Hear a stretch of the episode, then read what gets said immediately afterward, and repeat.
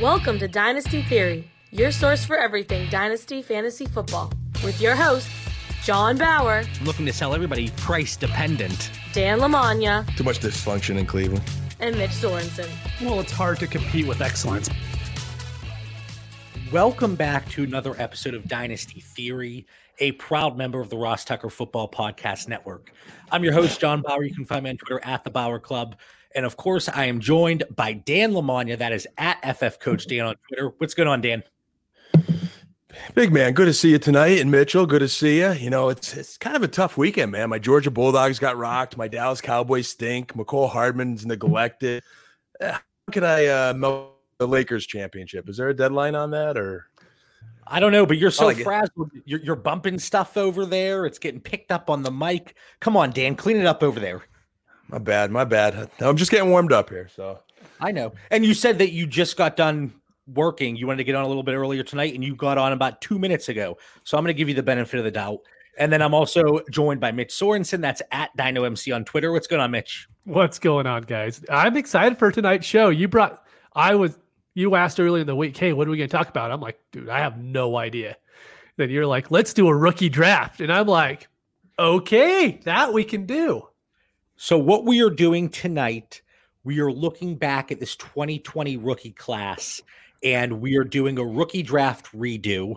We are treating it as if it's a 12 team super flex full PPR, no tight end premium, even though that probably wouldn't matter in this class, and no PPC, nothing like that. So, just straightforward 12 team super flex, full PPR.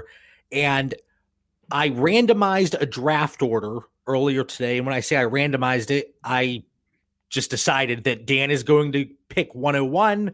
Mitch will go 102. I'll go third. And then we'll just keep circling through until we probably get to about 18 picks. And I just, I cannot wait to see because I said, Mitch, Dan, do not put your list, don't share it. I want to be surprised. So we don't know who has who. If Dan picks Mitch's 102 at 101. Mitch, you're going back to your 101. So whoever your highest player is. But as a refresher for our benefit and the benefit of the listeners, our final version of the first round we released on May 12th. All right. So a little over five months ago. And I'm going to rattle through these. Dan, yours, your order went like this Burrow, CEH, Taylor, Tua, Dobbins, Swift, Lamb, Herbert, Vaughn, Jeudy, Jefferson, and Akers. Mitch, CEH, Taylor, Dobbins, Tua, Burrow, Swift, Vaughn, Herbert, Reagor, Lamb, Jefferson, and Akers. And then to finish it off, I had Taylor, CEH, Burrow, Tua, Dobbins, Lamb, ugh, Vaughn, Herbert, Jefferson, Swift, Reagor, and Akers. So that that rounded out our top 12. So looking back at it now, we have six weeks in the book, six weeks of brand new information. And essentially the regular season for fantasy purposes, we're halfway there, guys. It- we're almost down the stretch here. So Dan, start us off 12 team superflex rookie draft, full PPR. Who is your new 101 in this class? Well, you know, look, just quick comment looking back and reflecting on that list. I almost messaged you both today, and you know, I'm a little sorry. I was drinking some of that uh, Keyshawn Vaughn Kool Aid that you shared around that time. Because man, you guys are good salesmen. You were in my head hardcore, And and, know, that, and that. Kool Aid, that that Kool Aid was poison, man. It was poison to the core. We've we, we've all learned through that lesson there. Watch the Kool Aid you drink. Um, but outside of that, I was pretty happy with my list, and I am going to stay firm today, boys. And I am sticking with my number one back then as my one number one right now, and Joe Burrow. I just think he's the real deal. I think he throws a beautiful football. I hold to that concept of super flex. I want an elite quarterback. Don't don't get me wrong. If I had a draft today and I'm loaded at quarterback, I do value the position of running back, and I would go in a different direction. But I am just looking long term talent. 15 years of being on my roster gives me a lot of flexibility. My only concern is I do hope the Bengals fix that offensive line and continue to capitalize on a little bit of a nucleus they're building. But I will take Joe Burrow at 101. All And right. then- So real quick, I want to ask Dan a question on this real quick. So, two parter. One, is he really elite? And if he's elite, who else are you considering elite with him? And B, are you only taking him because the guys that are after the top tier are just meh at this point? We, we were breaking up a little bit there, but I, I, believe you're asking me if Joe Burrow is elite, correct? I, I think I got the rest of that. So I do believe he has that elite potential. And there's only two quarterbacks in this class looking at this, maybe three, but I think he is the most safest, solid, has all the tools, looks like the real deal. I, I put him as having the upside and potential of being an elite class. Now, I may regret this a few years down the road because it is the Bengals, and you know how I feel about dysfunctional organizations. But I'm I'm taking a blind leap of faith that they could build this right around Joe Burrow. Um, and, then you know, looking at the guys after him again, looking at elite. I don't know if I put those running backs in, as potential elites. I, I, see talented running backs in very good situations that are enticing to me, but I don't know they're elite. So I think he has that elite upside, is safe and sound, and could be on your roster for a long time. I like how Mitch says I have a two part question. One, and then you went to B. So you're throwing the alphabet, numbers, right. everything at Dan. But he was prepared. That, that's he why was. he that's why John hosts and I don't do ask questions. I just answer questions. Mitch is like number one, B, Roman numeral three. He's just going all over the place. But Dynasty League football, May ADP, they had Joe Burrow at the time as 101. And Dan is still there with Joe Burrow as his number one overall pick in Superflex rookie drafts. Mitch, over to you. Who is your 102? Or I'm guessing he might even be your 101. Of course, he's my 101. That's the, the real 101 is Clyde Edwards-Helaire. He is still the back who's in the greatest offense. I know they brought on Le'Veon Bell, so somehow everybody's really worried again. Clyde Edwards-Helaire, this is dynasty. He's going to be fine. He's going to be fine next year and the years ahead with Mahomes. I'm completely good with him. You know, he went against that Bills defense last night and ran for like 180 yards. That Bill defense looked bad. Uh, really bad. But they've been bad against the pass. And they've actually been pretty good against the run. And this was exact opposite. The Chiefs just said, like, we're just going to run it. And they couldn't stop him. And so moving forward, like, I don't, everyone's saying trade these guys, trade these running backs right now. And I just don't understand it. So give me Clyde Edwards-Helaire at the 102. I'm doing jumping jacks. And I know he's someone I'm actually going to have on my team for the next three years. The one thing I think that we always fall into the trap of is we say, hey, we have this guy for the next 10 years. There is no one on my dynasty team I'm going to keep for 10 years because that's just boring. Like, I'm going to trade him. I'm going to trade all of these guys at some point, but I do think I'll keep Clyde for two to three years and then probably move him on that point. Not because he's not going to be an elite fantasy asset, just because there's going to be someone else that I want more at that time. So the the Le'Veon Bell concern that's not there for you, and I really liked your tweet. I think it was earlier today, and surprise, surprise, Mitch had to troll a little bit and be a smartass, but he said if a, a rookie running back pops off, move him, get rid of him, get him off your roster, sell high. But if a rookie wide receiver goes off, well, he's my new wide receiver one. Yep, that's that's what I mean. We've seen it on Twitter the last two weeks. Swift was a sell yesterday. At the same time, you can scroll down two tweets. We see, hey, CeeDee Lamb and Justin Jefferson are my wide receiver two and wide receiver three in Dynasty. And it's like, all right, dude, you do you.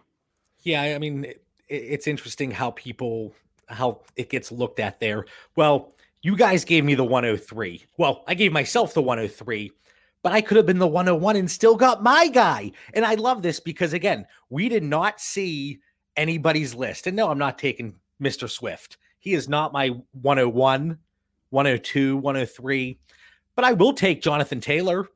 I, I, I he was my 101 coming in, and looking again at the Dynasty League Football May ADP, CEH was their 102, Taylor was their 103. He's had an increase in workload and snap share over the last four weeks.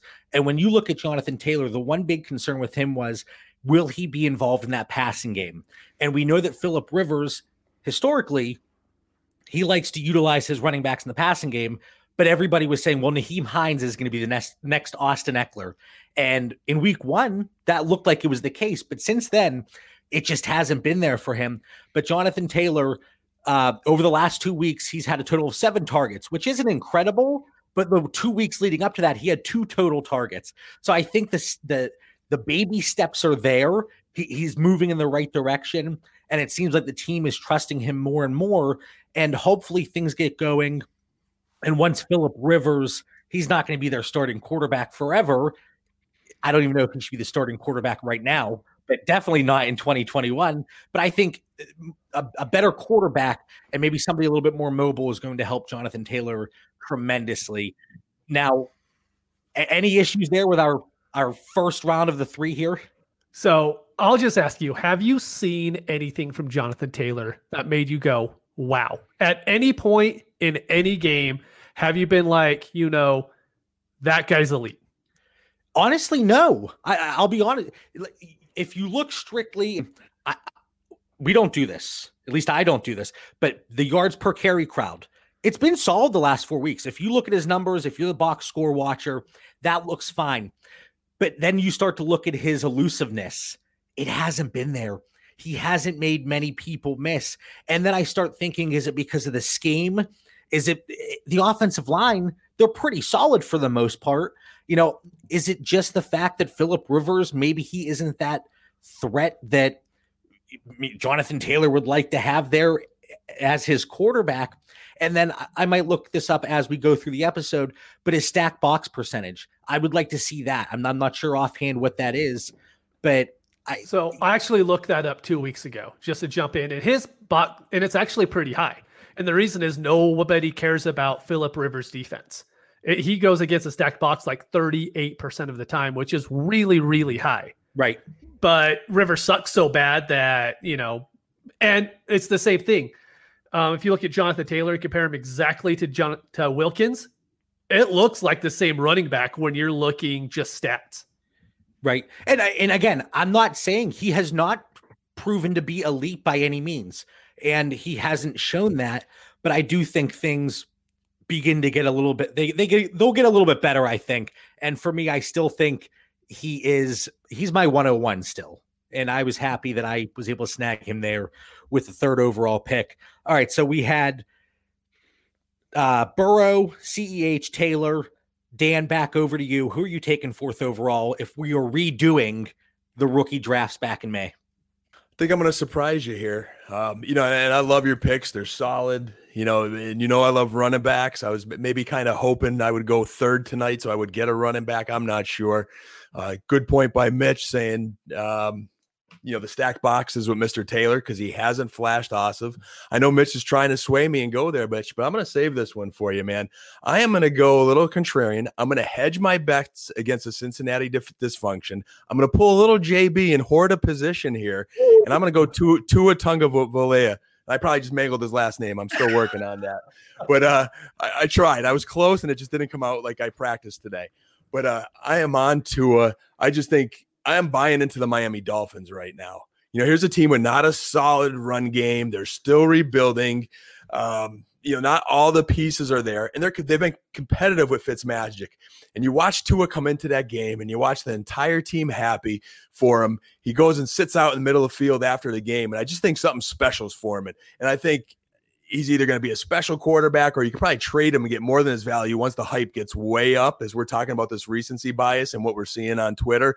I think he goes and shows out. You know, the schedule is not that you know hard for Miami in these uh, next few weeks. And I think if we go back to all the Tua conversations, as recent as a few weeks ago when one of our listeners was saying, "Hey, when's Tua start?" and I says, "I think week seven, eight. I says I said it in the preseason. I'm saying it now guys, here we are, week seven. It's Tua time. I think this kid's going to be special, and I think the hype's going to go through the roof. But I, am buying, I am drinking the Miami Dolphins Kool Aid. I do not think that's poison long term. Is there any concern just with the fact we haven't seen him yet? I mean, yeah, he came in there at the end of the Jets game, but we really haven't seen him in NFL action there's a little bit of a roll of the dice here at pick 104 when we know there's some very talented guys you two are about to you know sweep up in these next two picks you know with running backs and receivers on the board but i'm going to buy on what we've seen in college with the scout scene He's healthy. He came into the game. He was solid. Again, we need to see more for sure, JB. I can't say that's not a concern, but I'm a believer. I would roll the dice confidently here and uh, put my head and sleep well on the pillow at night. All right, so you're taking Tua at 104. Let's go back to your first pick as well with Joe Burrow. Where do you have those two in relation to the veterans within the quarterback position? That's a great question. I'll go, I'll pull up my rankings right now. You know, I'm looking, we've talked numerous times. You know, I have, I think, like the elite seven that stops at Josh Allen, then it goes to another tier then you get your veteran quarterbacks where age discrimination kicks in for me. And, eh, you know, if we're doing a startup right now, right after Josh Allen's gone, I'm looking to go Burrow or Tua. You know, I, I, I could live without the Aaron Rodgers. Carson Wentz might be a little tough, but, you know, the Eagles don't really have the weapons. So there's some questions there. I'll go with the young upside and bright future and take those guys ahead of like a Wentz, Goff, Aaron Rodgers and I could see them back to back, like quarterback 10, quarterback 11. So you're not going to get any argument from me. And Mitch, back to your your first pick, CEH. Where would you have him for running backs? So for me, he's right after Dalvin Cook. I mean, you okay. have uh, Barkley. I mean, probably next year he's going to be really close to Barkley because Barkley's going to drop down that far. So I think after Dalvin, Kamara, Zeke, CMC, you know, those guys, he's going to be if not the next running back, he'll be within the next three picks after those guys. So running back five or six, that's yep. probably fair for him. Yep. All right. And then for me, Jonathan Taylor, I, I have him slated running back four or five, somewhere in that range. But again, I, I think it could be preference there with those two. What I said back in May was I would not argue with anybody. And, and it's so frustrating. And it gets a little annoying, to be honest with you. They both could be very good. Mm-hmm you don't have to be all the way, hey, it's Jonathan Taylor or nothing at all, or Clyde Edwards Helaire or nothing at all. And that's the way the conversations, especially on social media, they go. And people use different things like, oh, Le'Veon Bell was signed by the Chiefs. That justifies me having Jonathan Taylor as my 101. It doesn't. It really doesn't. Yeah, it's it's the Twitter mindset right now is how do you stand out from everybody else? You're a stand for a guy and if you were right, you get to say, "Hey, I was right about him." And that's Twitter in a nutshell right now is you have your guy you're really high on and if he hits, then you're in great shape. And then everyone's tweeting at you being like, "Hey, you were right first. The problem with Jonathan Taylor is everybody's on him. Oh man, I had to go on mute there. A little little sneeze there. I don't know if I was just allergic to what you were saying or Probably. what, but um, okay. So one oh, where are we? One oh five, Mitch. Who do you got? So I'm lucky because I get my 103. I'm going with DeAndre Swift, and this is this doesn't have anything to do with last week's game to where you know he had 100 10 yards or whatever it was, a you, couple you, touchdowns. You've been talking about him, I think, every week since week one. I try to. I try to. But, you know, they've already had their bye and he has 20 targets on the season. And it's not like he isn't getting use. It was earlier in the season, they were pounding with Peterson.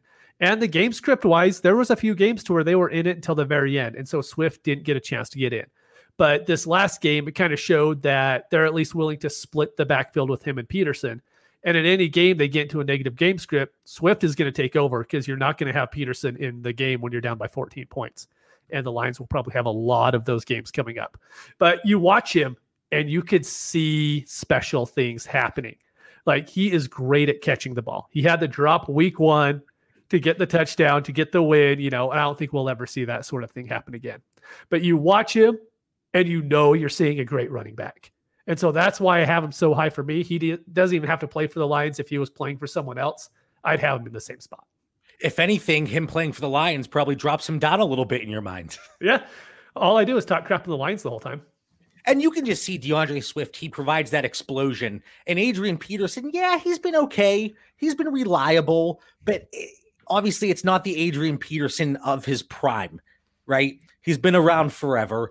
And I think as this season progresses, we are going to see that transition from Adrian Peterson to DeAndre Swift and Kerryon Johnson. I mean, at this point, he's been an afterthought. You know, he, he's been in there for a few touches here or there, but overall, uh, D'Andre Swift, I, I have him. I have 14 to 15 range for running backs. Would you have him any higher? Swift, I have Swift right behind um, Mixon, Sanders, that tier. So in startups next year, I'm assuming at the back end of the second round to third round, depending on how hard running backs get hit. But he's someone that I would take ahead of like Nick Chubb because Chubb is always going to be fighting with Hunt in the backfield. And I think moving in future years, Swift won't have to be dealing with that. Okay. I can see I can see Patricia being a pain with it this year too, and maybe leaving a little doubt for some people creep in there, you know, next year. But I mean, uh, they have a shootout again this week versus Atlanta. Uh, you know, I'm starting to think, hey, you know, I should have went with Swift last week in DFS. Maybe this is the week. But uh, but you know, is Patricia going to tick us off because Peterson was not healthy this past week? You know, he didn't kind of practice with, uh, until late. I think later in the week he had some health issue. So we'll see how it goes. But Patricia might be a thorn in the side for a little while. At 106, I and Mitch, I told you this before we went on the air. I said I'm very well going to change my order as we're doing this on the fly. And I you can't sit here and say, well, if I need a quarterback, I would go this direction because we could do that with every single pick. So just in terms of sheer value in a 12 team super flex league, I think I have to go with CeeDee Lamb. I, I think I have to. I really there are people, and a lot of this is for perceived value, but there are people saying he is there not a wide receiver one. He is the wide receiver one in Dynasty. And now we saw the first few weeks of the season with Dak Prescott, and things were going swimmingly. He looked incredible. But now with Andy Dalton, yeah, last night was a little bit rough, but he was still getting the targets and he still made some contested catches, still did some things after the the catch. He had some uh, like a 29 yard uh, uh, catch and run and I, I still think that he is going to be up there. I, I've seen people say he could go in the first round of startups next year. I'd be surprised if it was that early. I think middle of the second, back end of the second. And typically, you guys know how I build my dynasty rosters. It's either trading back or quarterback, running back, tight end early. If tight end and the tight end premium. And then wide receivers, I look for that that later range. The Boyds, the Ridleys, the Robinsons, guys that you don't have to take in those first couple rounds. But CeeDee Lamb, he has just looked absolutely incredible. And the things that he has done and Justin Jefferson over the last few weeks, it, it's a historic start to their career and both super young. We're not talking about 24, 25 year old rookies coming in that are just physically dominating because, you know, they, they were older in college, but these are guys and a lot of people they have the, the numbers and the the the stats to back it up from previous seasons that if you're a, rookie run a rookie wide receiver that comes in at the age of 21 and puts up X amount of numbers. And and it's Scott Connor. It, eh, you know, we went back and forth, and he said, John, this is kind of the threshold. And if they hit these numbers, there's a very good chance they're a top 10 dynasty receiver the following year. And CeeDee Lamb's right there. So I have to take him sixth overall here. I and if I let him slip one more pick, Dan's taking him. I guarantee it. Yeah, we're definitely at that point where I was like, you know, I don't care who was on the board. My Cowboys, right. you know, mm-hmm. Will Powers, it was done. I was, I was breaking down. But you're right, JB. I mean, these receivers this year are vicious, man. I mean, they're like, we have not been let down by this rookie class. And you think of all the guys we've named so far, they've all flashed, all look good, and they're all still finding their way. You know, Burrow's managing with this O line that's shabby. You know, Helaire, you know, it's a pass happy Kansas City team there right now. So it's not like he's getting all that burn in a, in a rhythm. He's facing these stacked boxes with a quarterback with a wet noodle, noodle arm most of the time. You know, Lamb, he's getting a lot of burn. He looks really strong and athletic, but he's still learning, still, you know, expanding their his passing tree and whatnot. So very exciting class, man. But being that you sniped me, JB, uh, I believe I am uh, up now. You sniped me. You guys also have, you know, like own the running back pool here to this point. So on that note, I will segue to J.K. Dobbins. I am still a believer. He looked great in the preseason. He's flashed at times this year. Uh, it's kind of been like a Detroit situation. You know, you want to see him get more carries, and it's like a three-headed monster. Somehow Gus Edwards has become relevant again this year, and that, that that's you know I, I'm left scratching my head, but Ingram's got a little ankle injury. He may not play this week, so maybe there's an opportunity for more burn for Dobbins. But I just love that Baltimore Ravens ball club with Lamar. I think they're going to be just, you know, a force to be reckoned with for years to come.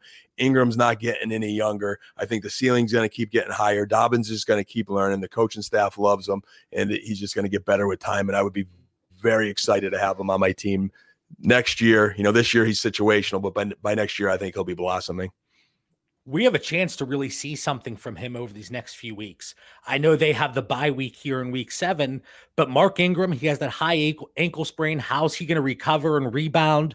And he hasn't even looked that great in comparison to Dobbins, who's been, again, explosive, very similar to DeAndre Swift when given the opportunity. But don't forget about Gus Edwards. And I think he is going to be a thorn in the side of J.K. Dobbins managers, and they're going to be a little frustrated and you both have seen it firsthand. I was really high on J.K. Dobbins, and I still am. But a lot of my teams, at least in my mind, I like to think they're contenders. So I may have moved him for a piece that might allow me to win, not necessarily like a win now piece, but I've added a Dobbins to get Jonathan Taylor or a situation like that. But J.K. Dobbins, I, we're seven deep now, guys, and you really could make an argument for any of those guys to be top three. Mm-hmm. I, that, that's just how deep the top end of this class is. And I, I think it's going to continue here. So 108, Mitch, who do you have? Uh, Justin Jefferson. It, he was just left there for me. I mean, at this mm. point, he's averaging 90 yards a game as a rookie. I mean, he has like a 77% catch rate, and it's not like he's getting eight yard passes. He's averaging 15 yards per each target. I mean, it's insane how well he is doing. I will caveat a little bit this Mo, a lot of his big games have come during, you know, oh, garbage time. It's just Hey, but there's no asterisk in fantasy. Exactly. I mean, because we don't deal with anybody else. I mean, we're not gonna knock Drake because he had an 80 yard touchdown run, you know, last week. But I mean, he I, I think some I think some people will. Some people will, but that's how we do things around here. But so, but just Jefferson, the only issue that you have with him is like, well, Kirk Cousins is his quarterback. And that's the thing that, like, no matter what in your head, you're going to be like, Kirk Cousins is his quarterback. Where you look at CeeDee Lamb, he has Dak. I mean, you're never going to be like, oh, dude, like sad about that, but you're always going to be sad. You're going to be like, Cousins can kill him this week. So I think that's the only reason why I still have him under Lamb. But I think just after this pick, I'm interested to see what you do here because I think there's quite a drop off after one more player. And this next one is an absolute slam dunk for me, but I want to spend some time on Justin Jefferson. I, I somebody tweeted out and they were like, "Let me see your earliest receipts about Justin Jefferson." And even though I get on you two, I had to sing Mitch's praises, and I, I shared your tweet. It was the morning after the combine because mm-hmm. I was looking at timestamps too because I'm psychotic like that. And it was like 9 a.m. the day after the combine, and you said Justin Jefferson is my wide receiver three. Yep. And we're sitting here in October, and you have him bumped up to two, but even you couldn't see, you did not see this type of start to his career happening. We had him pretty low in our projections. And the thing for, is, nobody for, for 2020. Right. And nobody was talking about him was the thing. And me being on wide receiver three was really high. And the only reason why I had him that high is because I went and watched Clyde Edwards Helaire back in college.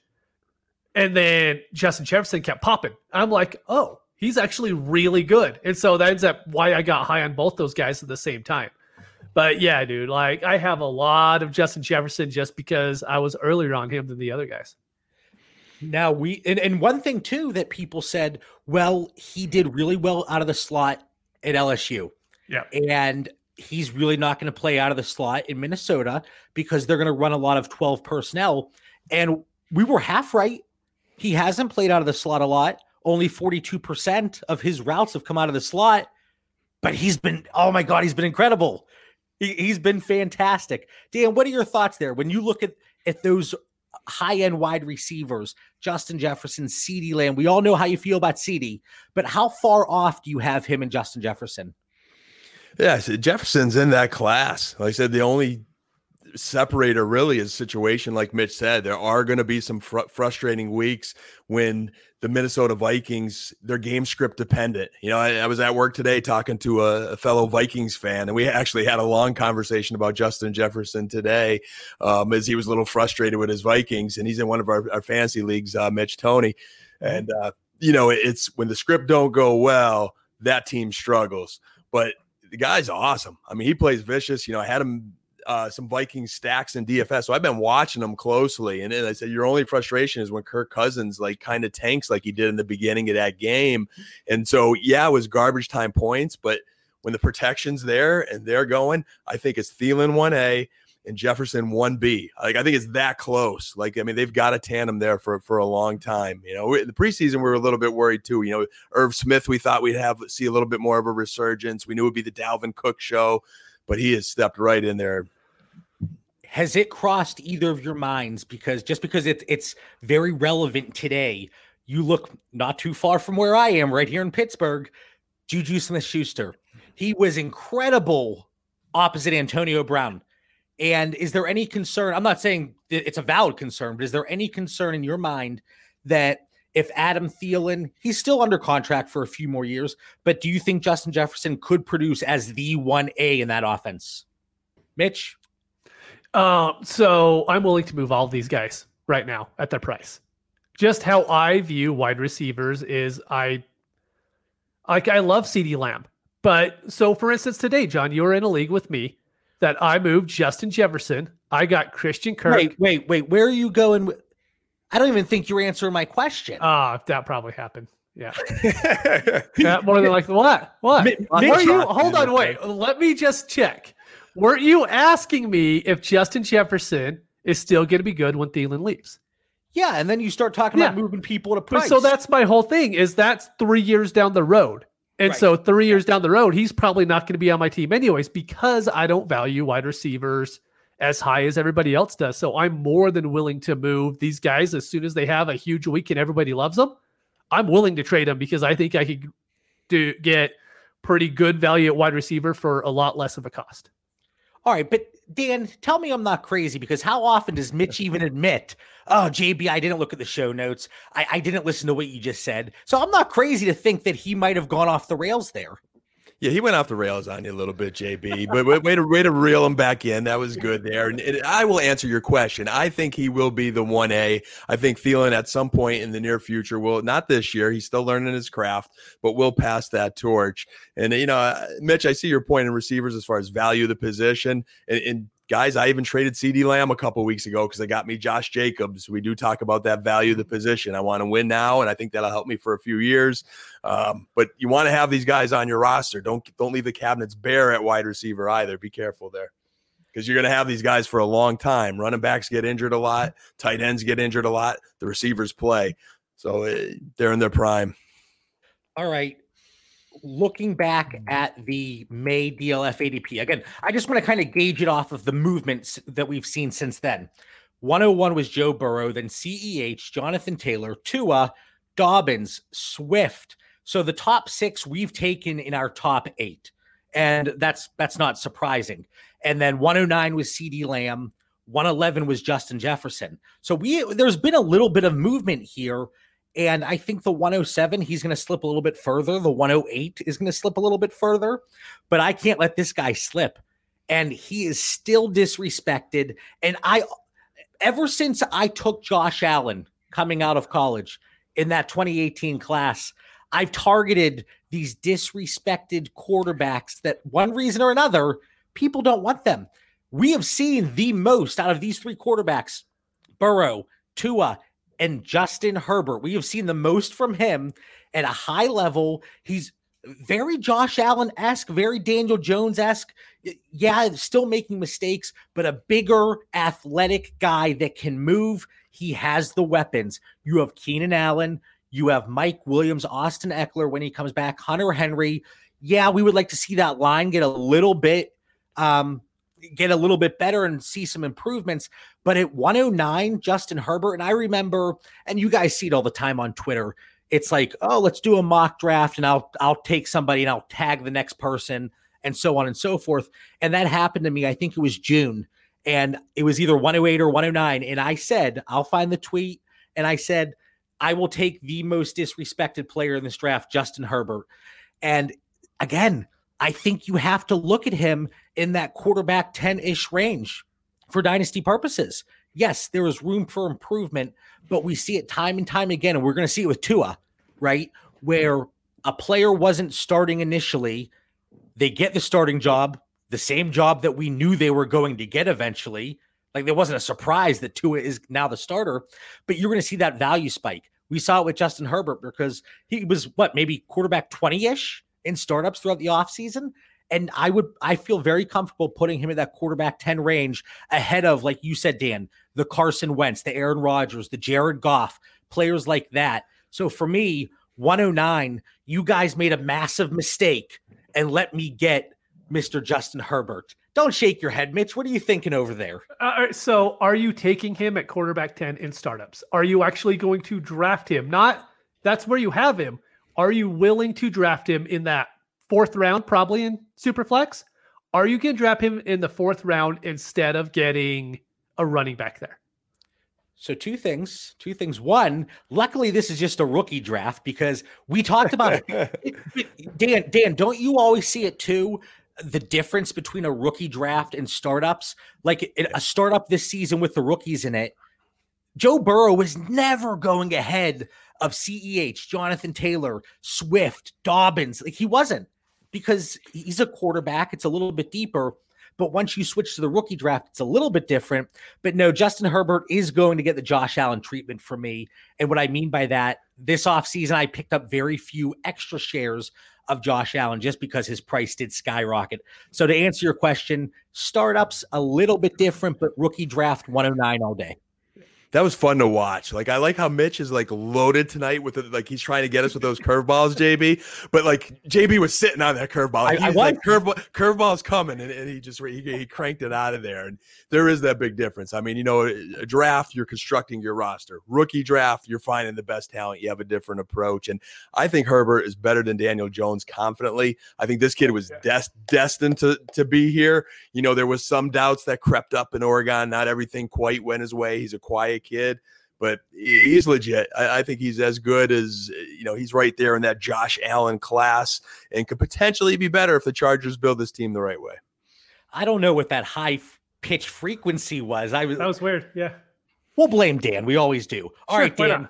Dan, fourth time around the horn here.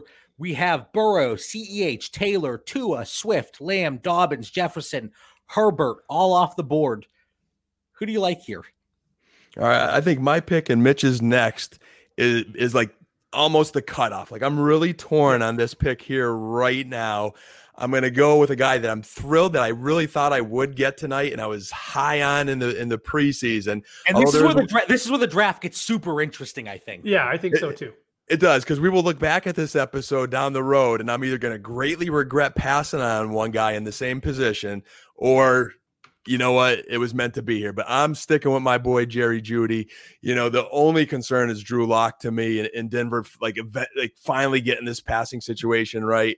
But with Sutton out, watching them every week, I mean, they are trying to get the ball to Jeudy every which way. The kid's confident. He's making plays. It's just a struggling offense. But he, you know, he was the best route runner going into this. I still think he's the best rookie route runner and is only going to get better. So I think there's like a bargain value right here at the point where I'm getting him. You know, Lamb's off the board. Je- Jefferson's moved up. The running backs are gone if this is a rookie draft, except for, you know, one that I think is like worthy of conversation here. But give me Jerry Jeudy, and I'm just going to celebrate because I think I still have the most talented receiver, just not the best situation. Now, Mitch is going to jump in here because it's about Denver. But before you before you provide some feedback, because I know we, we talk about take lock all the time, and I had to throw that out there because of Drew Lock. But for Jerry Jeudy, I want to give the benefit of the doubt to this offense. And actually, if you Drew Lock has dropped down my rankings from where the hype has chilled. And I know, Mitch, you're surprised. But if you look at this offense, I want to give them the benefit of the doubt strictly because the lack of continuity there. You have had Melvin Gordon missed games already. Philip Lindsay, Noah Fant, Sutton, Drew Lock. They went through three quarterbacks already. So I, I want to give them the benefit of the doubt a little bit. And I would like to see Jeudy and Lock play a few extra games as the season progresses. And then I think we can start to evaluate him a little bit better. But Jeudy at 108 in DLF, May ADP going 110 in our rookie draft redo. So not too far off, but yeah, slipping a little bit. But I think it more it has to do more with the caliber of play of the other players than maybe Jerry Jeudy himself. Mitch, do you have anything on Lock, Denver, Jerry Jeudy? No, I actually think, like you said, this is where the draft is going to change for all of us because the top eight, nine are pretty stuck. And after this, there's I'm actually going to change who I pick next because I think I'll be able to get the person that I want even later. So we're at 110 right now, right? 111. 111. Time out just before you pick. I don't, I don't, I don't want you to lose your momentum uh-huh. there. I, I, I'm happy that JB brought up the continuity issue in Denver and just showing a little bit of patience to say, hey, let's watch and see how things evolve the next few weeks in watching those games, I mean, Jeudy's went up for jump balls and came down with them and scored. Like he is making plays, but Drew Lock is out a few weeks, has to throw to Tim Patrick and Albert O. I mean, you're gonna have to limit expectations a little bit there. I mean, you're you're you are asking a lot. He does have to play better. He can't just throw the ball up. You know, he's got to be smarter. Uh, I want to see some development. I mean, this was an offense we were excited about in the beginning of the season because it had Courtland Sutton, it had the speedster Hamler, it had the you know the two headed monster at running back. It has not have does not have that, will not have that. This is a wounded team that was young and kind of had potential, but a long way to go anyway. Is a rebuilding ball club that's hanging in there. All right, Mitch, over to you. 111. Who do you have? I'm going to still go with Jalen Reagor, I think. So Ooh. this one was really tough because it was him or Ruggs for me, and I had a hard time deciding. But Reagor, he's looked really good in the two games that he played early. And we've seen what that offense can do with a wide receiver with no one off on the field with Tra- Travis Fulgham. So you just have to assume that when Reagor comes back and he's healthy, that he's going to be able to get seven or eight targets a game because there's nobody else to throw to on that offense. That defense is terrible. The offense doesn't have anybody playing. Everybody's injured right now. And so I think when he comes back, he could have the really big weeks that everyone can start to take him up higher in the ranks again to where he should still be right now. So my pick is definitely Jalen Reagor. I don't know how many times you guys saw it, but especially the last like 48 hours, I've seen so many tweets saying the Eagles have passed on these wide receivers over the last two years.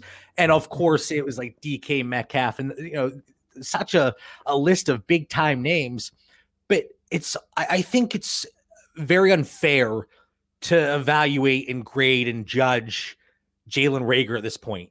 Yep. He, he hasn't been on the field. So let's again, let's wait and see for him because if he would have played, he very well could have been succeeding as one of the few options in that offense. And Dan, 42 minutes in, I can't believe it took that long for the red flag. But what's your issue? We mentioned the Eagles. That's what caused it. No, no, no, no ego bias here because I've actually been very impressed with Carson Wentz. You know, two years in a row, finding some production with nobodies. I mean, you know, he's made Greg Ward relevant. He's made Travis Fulgham relevant. He's going to make Boston Scott relevant again this week. But the best ability is availability, and Reagor has not been available. And he was a guy that was kind of risky, and you know, he's kind of flashy. And we were looking at the situation, so and we liked him, and we haven't gotten to see much. And I'm not saying it's a, a bad pick, but there are one, definitely one guy on the board right now, maybe two to three that I think you would take before him. I think that was a very risky pick by Mitchell. Too risky. I think he could have maybe waited. I don't know if he would have slid four picks to his next one, but that is the first pick I disagree with, and I'll tell you why. Depending on when the guy goes, that we'll, we'll see.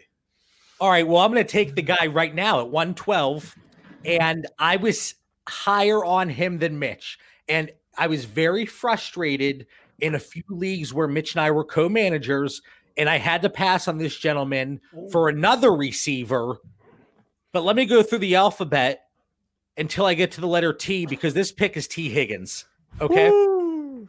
He has been a target hog in that offense, even with AJ Green being relevant this last week. You know, Tee Higgins, 1.75 yards per route run. That's 39th among all wide receivers. Right there around Jerry Jeudy. And then you have guys like CeeDee Lamb, Justin Jefferson. They're higher up. Um, Tee Higgins out of all receivers, he's 28th in yards, and that was with minimal snaps to start the season 64% snap share, 81% each of the last two weeks. I expect it to continue. We know that Cincinnati Bengals offense is going to have to throw the ball. Very negative game scripts as a team, but positive for our fantasy teams. And, you know, I, I think AJ Green, yeah, he popped off for one game, but I don't expect that to continue. We know that Tee Higgins was kind of brought in to be the AJ Green replacement. And there's people saying, they've been saying that Tee Higgins, their their wide receiver one is not on this team currently. And we all know how I feel about Tyler Boyd, but I think Tee Higgins, if I can get him 12th overall in this rookie class, because we talk about availability, right, Dan? Tee Higgins is available 81% each of the last two weeks. That number is going to rise. This team's going to have to throw the ball, and Tee Higgins is going to continue to flourish in Cincinnati. So I don't know if I won my first challenge. I almost want to challenge again. I am shocked here. Like I was between two guys at number 10, and I'm going to get them both.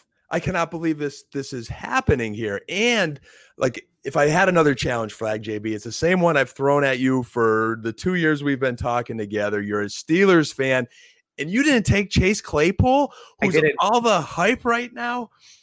The Steelers have a history of drafting receivers, and it's working. He looks like their number one wide receiver now, even before the you know, picking on the suspect Philadelphia Eagles. This isn't just recency bias. Like this guy has made some beast mode catches this year and I think it's the real deal. They're finding different ways to get him the ball. He's getting in the end zone. He's catching jump balls. He's beating coverages. And again, the Steelers have a history. When I go back to draft day, the Cowboys were between CeeDee Lamb and Chase Claypool. They, they were one of the teams that liked Claypool. Now, and Dallas does a good job of drafting rookies. They just don't know how to manage the team when it comes time to the season and they, and they underachieve. But they, are good fantasy players. Um, you know, I like Higgins he's growing on me. I think maybe I just need to see more than him. So, you know, like you said, he is available, JB. But man, give me Chase Claypool, guys. Well, JB, how did you not take Chase Claypool? Uh, well, one thing about Chase Claypool, I talked about yards per route run, and I spit that out at least once an episode, I feel like. But Chase Claypool, out of all qualifying receivers with at least 20 targets, that was a threshold I threw out there number one, which is extremely impressive 3.49 yards per route run. I just, uh, that offense, I think it is going to be one of those situations where you got to pick and choose each week who it's going to be. Yeah, we just saw a four touchdown game, but some of that was the gimmicky plays. Do they continue to to incorporate that into the play calling? I don't know. He he's looked incredible. He's had the contested catches. He's had the the tiptoe on the sideline. He's looked incredible. It reminded me of Cris Carter back in the day. Dan, I know the old school names are getting you all hot and bothered, but I would. Uh, side note: My cousin and I, when we were younger, we would be in his backyard which I don't even know if it was as big as this room. That's how small the yard was. But I would run a route and I would go to the, the sidewalk and try to get both toes in because I, I love the Vikings and the you know Cris Carter back in the day. But Chase Claypool, yeah, I, I think he's a tremendous talent. It's just we always think we know who that Steelers receiver is going to be, and it turns very quickly. So just like you said with Tee Higgins, I want to see some more out of Chase Claypool. He's been explosive with the limited opportunities. And Dante in the chat says Claypool is still, with a few extra L's, still being slept on. He is. Tell him, Dante. Tell him. But I just want to see a little bit more. And if I'm choosing between Higgins and Claypool, I'm going to take Higgins. And I have Claypool in a few leagues. Let me see if I can make that flip. Ooh, don't do it. Don't do it. I might. You're a Steelers. You're a Steelers. Mitch, tell me he's a Steelers. I don't even know what you're. I don't know who you like, JB you can have the best of both worlds, fantasy and the Steelers. That that that, that should be a dream. There should be a Claypool jersey next year as your sixth jersey back there. We'll so, see. Dan, we'll see. does it worry you at all that he's doing this when Diontae Johnson is not on the field? Because when Diontae Johnson was playing, you know, early in the week, I think JJ Zachariason brought up on his podcast, he had 30% char- target share each week. He goes out, has a concussion, hurts his back. And now we see Claypool going ham is it because Johnson's not on the field? If that cuts into Claypool and brings him down, then are you more likely to like Higgins because Higgins is doing this with AJ Green and Boyd on the field? Great points. I'm kind. One thing I'm doing in these rookie rankings and as we draft is I I'm matching up what I've seen over seven weeks with what we thought of them before the season. So it's not just that you know, hey, I've seen a couple good games. There's that recency bias. I'm matching up where I evaluated with them early on. Mm-hmm. Um, with Diontae Johnson, I'm starting to get a little concerned. Could he stay healthy? Could Juju stay healthy? Do they bring Juju back next season? I'm really interested in watching how the Steelers situation evolves. I do think there'll be weeks where Claypool has a, you know, two for 33, three for 45, you know, maybe similar to Jefferson in Minnesota, because there's going to be times where the Steelers are going to play Pittsburgh Steeler football in November, December, and, and Conner and, and that running game is going to take over a little bit, and it may be a little more of the other receivers. But overall talent, you know, Big Ben's flinging it around. I, I just like him more to Higgins. Again, doesn't mean I'm right or wrong. It's just where I'm at right now. All right, Mitch, you have the 202 here. And uh-huh. just to recap the DLF ADP again, where the dynasty community was in May Burrow, Edwards Helaire, Taylor, Tua, J.K. Dobbins, DeAndre Swift, skip a name, Jerry Jeudy, CeeDee Lamb, Justin Herbert, Justin Jefferson, Jalen Reagor. So all of those guys are off the board. You have the 202. Are we going to see that 107 come off the board, or are you going to announce that name, or are you going to go God, a different no. direction? No, I want I want a good running back, and this will piss everybody off, but I want James Robinson. Ah! You see, I thought you were going to take him next. To actually have Ooh. someone up ahead of him. I'm like, nope, I'm going for James Robinson. I would he's, have taken James Robinson right there. So he's averaged. He's played six games. They haven't had their bye week yet. He's averaged over 90 yards a game. He he's gotten 23 receptions in those games. He's had four touchdowns already. And I mean, you could hate on him because he's an undrafted free agent, right? But he's a guy to where if you watch him and you watch him play, everyone raves about him. And you can hate on the Jacksonville Jaguars like offensive coaching staff all you want, but the first thing they said is this guy can do everything. And like they don't have to take him off the field. He's playing in the fourth quarter when they're getting blown out. They're not taking him off the field and putting Chris Thompson on like they do for a lot of these backs. If Jonathan Taylor, if they're down with the Colts, Jonathan Taylor ain't seeing the field in the fourth quarter. But Robinson is. Robinson is still on the field. I mean, he got that late touchdown that helped out a lot of people in DFS this last week because he got it with like two minutes remaining on a just a little pass. But that's something you could get with James Robinson. And everything you see from him, he looks really good. So I feel really good with him this year. And I feel good with him next year because they don't have to spend a pick on a running back. They can, but they don't have to because they have a guy at this price. Right, so I, I got to I got to give Mitch an, an attaboy really quick there because he did his study in today and it showed. And I have this challenge flag for the third time my hand for you, JB, because I'm going back to the show notes here. And I, you know, John includes for us today, you know, I'm, I'm going through work. I take my lunch break. I was like, all right, I got to prepare for the show tonight. You know, John does this a good job as he always does with his, his show notes there. He puts the May Dynasty League ADP laid out nicely, he puts some honorable mention guys he puts all our picks from the past, but I don't even see James Robinson on these show notes here. Like he wasn't even on my mind. So attaboy, Mitch. I'm challenging you, JB, because you didn't even put his name in the notes. So wh- when I went through the DLF ADP, I, am going to be honest here. So anytime I throw the show notes out to you guys, and there's things that we don't want to see prior to the show, I take the show notes and I make myself a copy and I add stuff to it. I realized that James Robinson was undrafted, so he did not show up on DLF ADP. So under honorable mentions, I have him on my notes, but I unfortunately did not include him on on yours. So I apologize, Dan. I, I, feel swindled there. I feel like like I was outsmarted in the draft. Like you know how we all have that one moment in a draft where it's like, oh man, I forgot about him, or I wasn't looking at him. Like that was that moment. So kudos, Mitch. Let me ask you both a question. So I took Tee Higgins with my last pick was he on your radar at all, Dan? Not at these current picks. Like towards the end of this, he was there. So he was on the list, but not yet. So you're telling me I could have gone James Robinson and then I could have gotten Tee Higgins with this mm-hmm. next pick, correct? Correct. yep. I'm surprised there's still a wide receiver there, especially with you two being, you know, David Carr lovers or Derek Carr lovers. How do you guys keep messing this up? Dude, I don't know. NFL, it's a D. What do you want from me? An NFL announcer did that the last time the Raiders played, so we're not alone. no, and I always I say I still call them the San Diego Chargers or the Oakland Raiders, or you know, mm-hmm. so I'll forgive you guys. All right, so Claypool was off the list, and then James Robinson. Man, okay, so I'm looking through here. And now this is a guy that I have to take here because he will not make it back to me. He is going to be Dan's next pick. I have come around on him a little bit, but still JD McKissic is not going away, but I'll still take Antonio Gibson. I have James Robinson and Gibson back to back here. I, have liked what I've seen at times from Gibson. I would like to see them commit to him more.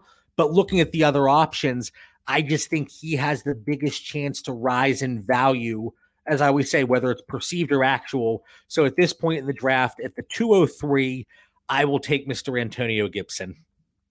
I'm happy you're coming around on him. I, I, definitely still like the kid. I'm still confused with Washington week in and week out, how it's like McKissic one week, it's Gibson the next week, and back to McKissic. and then you think Gibson's on the incline, and then I don't know. So I don't know what Washington's doing, but here uh, I don't have a flag, but I'll again I'll, I'll wave my white paper towel here. So back to James Robinson because I was just so frazzled and thrown off because I wanted him with the 203. But uh, people talk about the fact, and Mitch, you kind of brought it up. Oh, he's game script dependent. What games are you watching? Yes, he's losing some snaps. So Chris Thompson, he's run 115 routes this season.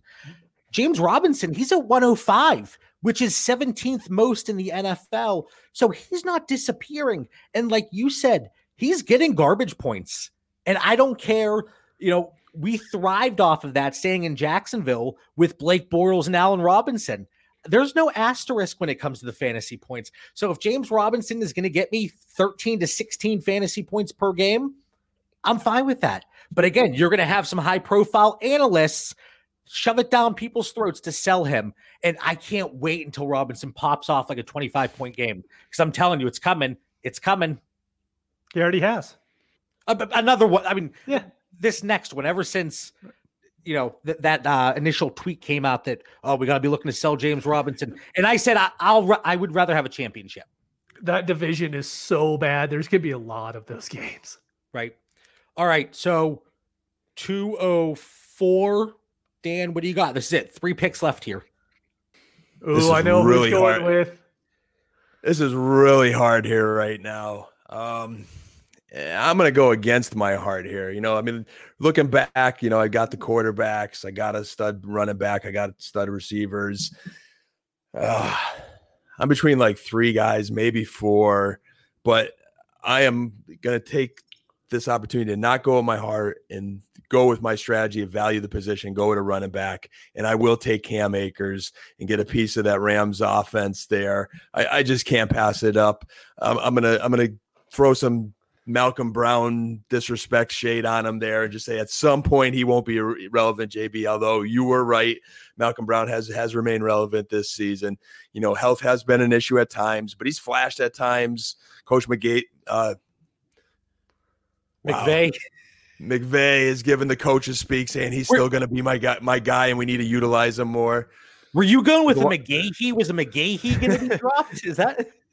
I told you it was a long work day there, but uh, you know, I, I believe in, in coach over there with the Rams, and, and I do think it's going to be the Akers show. And come next year, I'll I'll be very thrilled to have Cam Akers. So I'm going to take a bet on talent, bet on the investment, bet on the Rams offense. Give me a piece of it. Hopefully, he stays healthy as we go. And if at least one of those guys is injured out of the picture, I'll, I'll take them. They're running the ball a lot in uh, Los Angeles. It's so funny because prior to the NFL draft Dan was the one saying Darrell Henderson, he could be the guy in Los Angeles. And I, no, I'm sitting there. No, Dan, you're crazy like always. But now you're taking Cam Akers. Henderson hasn't looked bad. He Henderson's the guy right now. Like, he, I don't care. He, and here's the thing Sean McVay, how much can we really trust him? Because he said coming into week six, Cam Akers is going to be more heavily involved. He had what, one snap, two snaps? Yep. And it, Sean, don't lie to us, man. Don't lie to us. I, I think the correct answer was like D, all of the above, because everybody's right. been relevant at some point or another. So I just want a, a piece of the pie. And, Except for uh, Acres. Akers. Get some running back depth. Relevant. Ever. His time is coming. His time is coming. But Mitch, it, it is, this this is the pick I hate though. I, I mean, honestly, every guy that's going to go after I like more than Akers. so I'm going against the grain here a little bit. But I, I just want to I want that running back value. So Akers was 107. He was that guy that we talked about being skipped over. But Mitch, even you have to agree at the 204 here. We talk about running backs having that chance to pop in value, even if it's one game. We see it all the time. You know, Dynasty, as long term as it is, it is a weekly game. So I can't hate on the pick at 204, especially. I can if he never sees the field. Okay. Okay. He will. so, he will. Patience. All right. So let's wrap up the top 18 here. Mitch, 205. Who do you got? Uh, Henry Ruggs. I really, I thought Dan was going to go somewhere else. And I was positive he was. So I thought I was going to go somewhere else now. But yeah, it's going to be Henry Ruggs. I loved him coming in the draft. I think everyone drafted him because he went to the Raiders. But now we've seen him used in that offense. And what did he have last game? Like two catches for 120 yards and a score? I mean, he could do that a lot of weeks with that offense. They have Darren Waller, who's going to command a ton of attention. And then who's their quarterback? Derek Carr. There we go. All right. I, I, still wasn't sure if I ever got it right. I was a little worried there. I was like, oh no. But they have a great offensive line. They have the running game. I mean, Ruggs is in the exact same position that Tyreek Hill is with a you know worse quarterback. But as far as how he's going to be used on the field, Ruggs can be that guy in his future. So I absolutely love Ruggs. Yeah, right, I was between Ruggs and Akers. That, that's solid. And I'm actually surprised that this guy made it to the 206. Do you have any guess here for the final pick who I'm taking? It better be Laviska Shenault. You better believe it. I am taking Laviska Shenault. Dan, you liked him after the combine heading up into the NFL draft. Mitch, we have a few FFPC teams, and every week we got to put Shenault in our lineup. We got to put him in there. And I can't believe you're going to pass up on him. But yeah, I mean, just again, with the options available, he is in my top 18 here. You know, there's there's not much more analysis there. He's he's been used in that Swiss Army knife type role that we thought he was going to be used. And again, Jacksonville, they're going to have to throw the ball. He's been he's been strong, even lined up as a running back. He's bowling through people, and I I think if he can stay healthy, because that was kind of the concern with him. If he can stay healthy, he has the potential to do some good things there. And Mitch, like you said, if you can use Shenault at the running back position, you have James Robinson who's playing for basically uh, ten dollars a game because he was an undrafted free agent you don't have to attack the running back position. You can get your quarterback if Minshew's not the answer, and he might not be. Sorry, Mitch, earmuffs. But then you you can build up that offensive line. You can build that defense up. You you have Chark, you have Shenault, you have Robinson, uh, Keelan Cole. He might not be the guy, but he's he's been a pretty good guy for them. Um, and then Ben in the chat, that guy is just a blow up game waiting to happen. That offense just sucks if Cole were to go down, he'd see 20% plus market share. Uh, yeah, he's he's one injury away there from really possibly exploding. And it takes one game in Dynasty, one game for somebody's value to skyrocket, and then there the, the script flips. Now, before we sign off, I want to run through some of these other guys. Ke'Shawn Vaughn, ballpark, at even in the top 24? God no.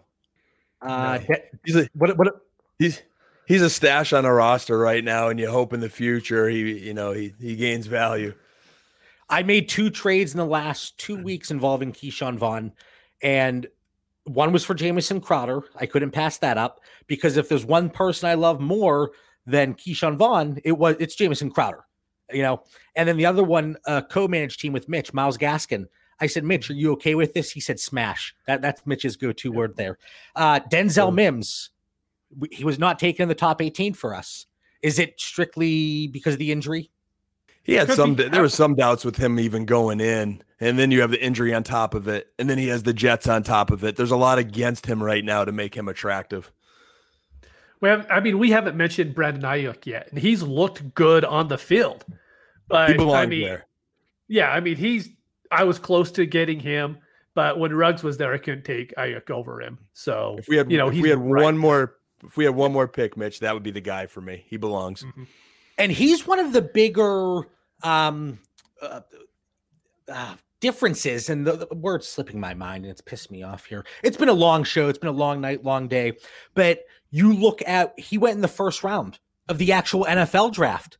And now we're sitting here redrafting the the rookie draft here in October to 18 players, and he still isn't mentioned. So he's just one of the market inefficiencies. Thank you. It came to me. He's one of those market inefficiencies where you look at it, actual NFL draft assigned him that first round grade, and we're not even close to taking there for fantasy. Yeah, the Niners got it right. Like he looks like an NFL receiver. He looks like their most pure natural wide receiver. If they didn't get Lamb, that's who they wanted. Even though they kind of coaches speak said it was one or the other, it was really close. Um, but Lamb went early, and you know he's legit. Zach Moss, I it just does not look good when given the opportunity. I know the injury a little bit, but even though he hasn't looked great, I, I think Devin Singletary has looked a little bit better is yeah. and mm-hmm. Moss hasn't really gotten a chance to get in a rhythm. He hasn't been healthy. Buffalo's had some struggles lately, but they're still feeding him, you know, so he, he's still in that mix. Uh, Michael Pittman, Dan, his dad played in the NFL. But again, the injury, I think that obviously impacts it. Hey, I can't be a hypocrite. The best abilities availability, he has not been available. I hope he gets healthy. I'm, I'm still he's still on my radar. If I could get him at a value, I'll take him. That offense is so bad. It is like when the red zone flips over that, I'm like, holy crap, I don't want to watch this game. It is horrible to watch. T T Y versus good you, defenses. You, mm-hmm. you you can't. Like they, they could get some Hilton. points like they did. Oh. Yeah. Oh, Hilton, don't get me going, JB. Oh, you know, you can't. But I, I mean, they, they threw a lot. I mean, they did well this week, but they played the Bengals. They play a good defense, and Rivers gets exposed. The box is stacked for Taylor, and, and it's a mess. They've, I think they might be better with Jacoby Brissett. Yeah, so maybe Michael Pittman. I, I bet we're probably going to see that discount that we saw with Parris Campbell. And then Parris Cam- Campbell, he looked good to start the season, but he mm-hmm. goes down with another injury. And then Michael Pittman was not far behind him. Bryan Edwards, Mitch. I like him, but when you look at that offense, you have Jacobs, you have Waller, you have Ruggs. When is Edwards going to get eight or nine targets a game that you're going to need out of him? That's my worry is – he's never going to be the Ruggs guy who catches, you know, those long balls. So he's going to be the Dez Bryant type, you know, hopefully would be his ceiling. But for that to happen, it's two years down the road. And there's just so many other wide receivers you could get at this point. So he was 209 in May, 210 right behind him, Dan AJ Dillon. We didn't take hey, him the top Dillon 18. Dillon at least got a, a, little burn in this last game. You know, it didn't go as the, the, way they wanted versus a very good Tampa Bay defense. But uh, he, he balled a little bit. You know, he, he showed why they why they take him. I wouldn't mind him on the back of my bench. Two eleven, Mitch Jalen Hurts. No, but no. I mean, yeah, that's why people come to Dynasty Theory for the in-depth analysis. Just, but why? Why was he taken there in the first place? I don't understand why you would draft him. It's well, hey, maybe Carson Wentz gets injured and then you get six games out of Hurts. Cool. Like that's great, but then you're wasting that pick on Jalen Hurts. Like I just don't understand why you would draft him on your team in the first place.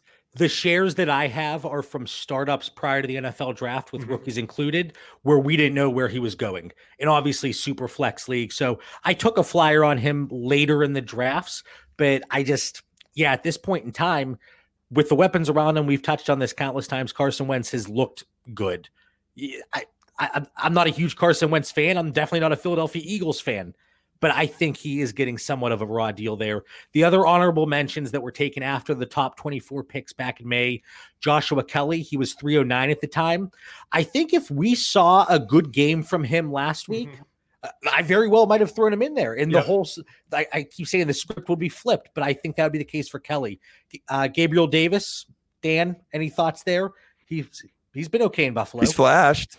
I mean, there's uh, he's flashed, but I mean, you, you have Diggs, you have John Smokey Brown. He, he, you have Cole Beasley. I mean, he, has got a role. He's, he's again a guy you like to have on your bench. He's better than uh, you know a waiver wire play, and he's, he's he's young. We'll see how he develops.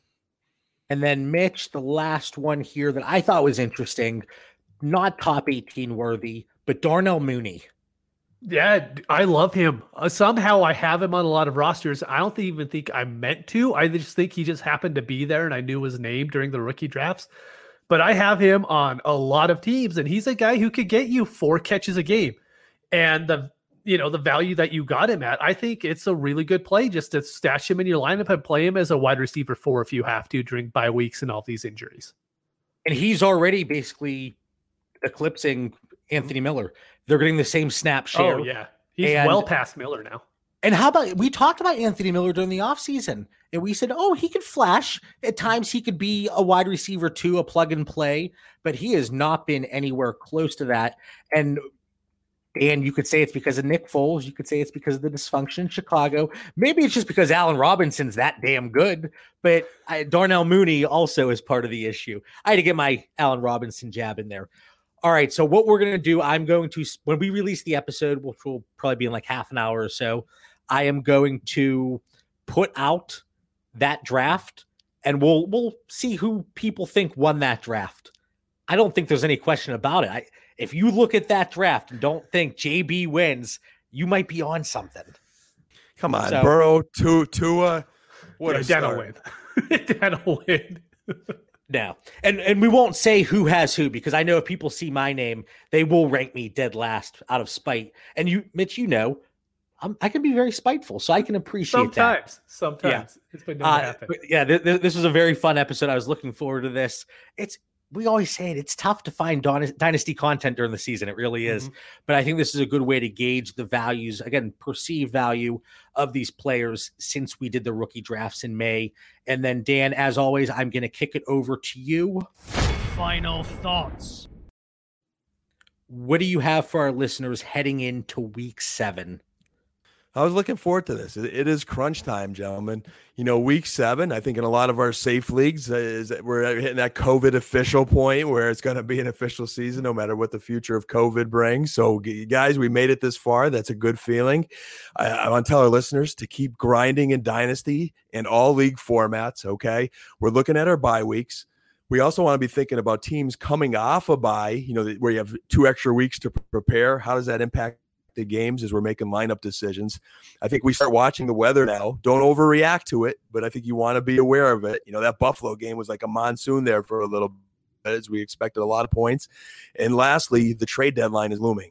You know, if you could get any insight into where teams with salary cap issues are going to be maybe looking to look ahead to next year and unload some salary, there could be some value plays and that could have an impact on fantasy. So hopefully there's a fun dynasty theory episode in, in the works when uh, maybe some trade talk does hit.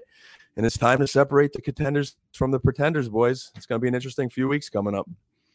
All right. Apparently, I have to change this segment from final thoughts to like final novel because Dan just had he had a lot of thoughts he was looking to get off of that brain of his. Mitch, final thoughts for the listeners. What do you got? Mitch, you're on mute. You do this at least once an episode. I do it. Sorry, I was waited typing end. and you yelled at me for my keys being so loud.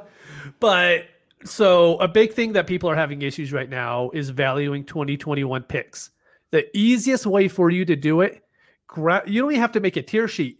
Go and look to say where will you draft Te- Trevor Lawrence next year compared to the other quarterbacks.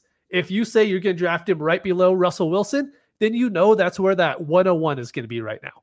And you could do that for the whole first round pretty easily because we already know where a lot of these guys are kind of going to go, you know, depending on injuries and stuff like that. But that'll help you out so much moving forward. If you know Chuba Hubbard is well below the other guys and you have them as 109 in the first round, then you know where to draft that late first round pick and where to value them at. So that's something that's helped me out a lot in the last few years. And then it, we say this so often know your league settings. How are the rookie picks decided? Because that really is it's it's key to making those sound decisions when trading those picks. And make sure you have an idea of where those picks are going to be. I have picks where it might be mine or somebody else's, and it really looks based on potential points to be the 101 or 102. People are throwing offers out as if it's a random first. We're almost halfway through the regular season here for fantasy purposes. It's not a random first. And then my final thought, just like Dan said, keep grinding. But even if you're six and oh, five and one, we always say, oh, you know, look to make moves as a rebuild, look to get value, but keep plugging away there as a contender.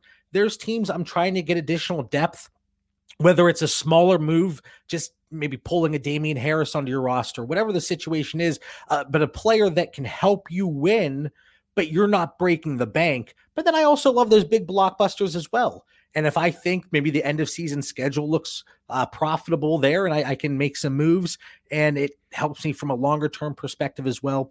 I just think whether you're one and five or five and one, you should still be active and looking to make moves and better your team as opposed to sitting there, not being active in your league chat, not checking out the trade bait, not interacting with your league mates. I know not everybody is glued to their phone like us, and I get that but still try to be engaged because it will help you.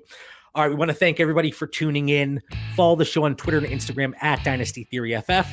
Stay safe, be kind to each other, and have a great night.